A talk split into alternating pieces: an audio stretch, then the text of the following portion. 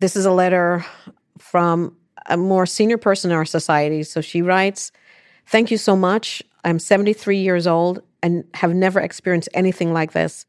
I've never had a problem with drinking or drugs. So this has been very depressing for me to deal with. My doctor put me on Norco, which is hydrocodone, for fibromyalgia, and he gave me more and more till I developed a problem. Now I'm on Suboxone, and I want to try to the CBD to wean off Suboxone. I just don't know how to wean off. Please, please send me a reply. I'm praying you have a suggestion for me.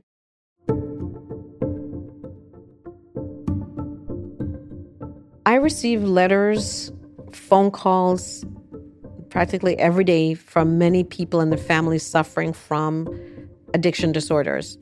Receiving a letter like this, it reminds me that the work we do is very important and it just helps me to refocus every day on the reality of this devastating disorder that it impacts on everybody from the babies that we do work with to the 73 year old woman.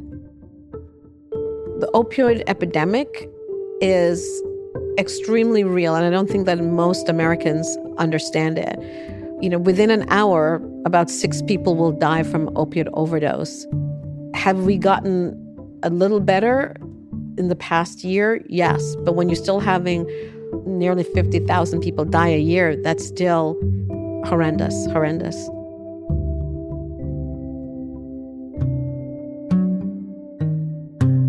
I'm Yasmin Hurd. I'm the director of the Addiction Institute at the Icahn School of Medicine at Mount Sinai in New York. I was a weird mm. kid. I was born in Jamaica, came to New York, and I became an even more unusual kid here because of a black girl that liked science. I even loved Einstein, who looks nothing like me, sounds nothing like me.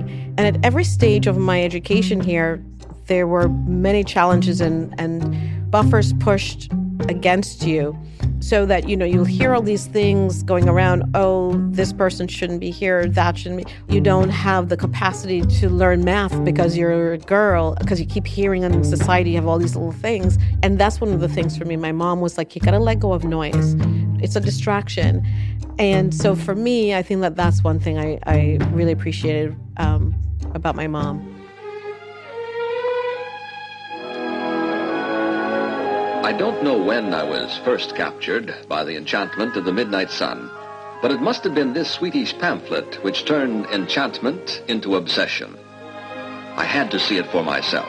Living in Sweden and being a scientist in Sweden, I think, helped me to be where I am today. I was not blonde hair, blue eyed. It was very weird the first time I went there. I was like, wow, Twilight Zone, everybody looks the same. Um, and when I went to Sweden, it was the first time it felt so incredible that no one really cared that I was a black girl liking science. They cared that I was American, and therefore, as American, I must be the best. And so, having to live up to something raises you than if you have to always push off the negative that no one expects you to be in this particular profession. My first autopsy case of a person with a heroin addiction um, was a young man called George. They had found him in a bathroom in a train station. And I walked into the autopsy room, big room, cold metal table. And this young man is laying there and he doesn't look like an opioid addicted person to me. At that time, there weren't people weren't really doing tattoos, but people who were hardcore drug abusers were tattooed up the wazoo.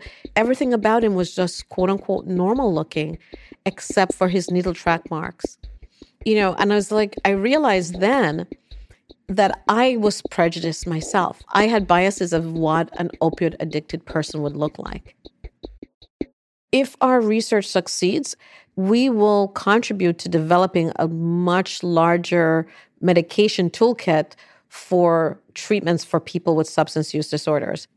Most of the things that I've studied, many people told me were not important to study or that it was not possible to study. So when we were doing molecular studies of the postmortem human brain, everyone was like, oh, they're dead. So all of the things you're studying, the genes and, and so on, are not relevant. They're not real. They're artifacts. And now everyone starts to study the human brain in that way because to realize that, yes, it gives us the most direct evidence of what is happening on a molecular level. I don't know if there's one finding that I'm particularly proud of. I think there's so many that have provided insights that have led us to the potential to develop new medications. So, for example, we studied cannabidiol, CBD, and we saw that it actually reduced heroin seeking behavior.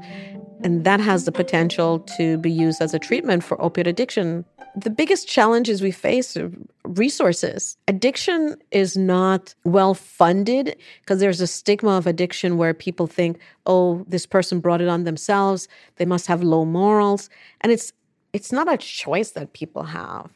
It may initially start that way, but once addiction comes in, it's not a choice. I have only one sticky on my computer. And I had written early in my career, so it's old, gain control. And I actually crossed out gain into take control.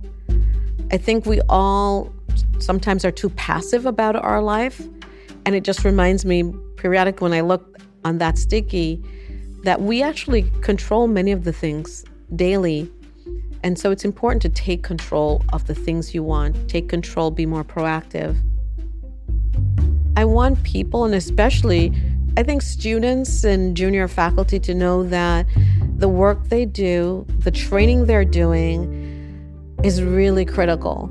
And if you focus on the people afflicted by these disorders, it's easy to get through the challenges of the day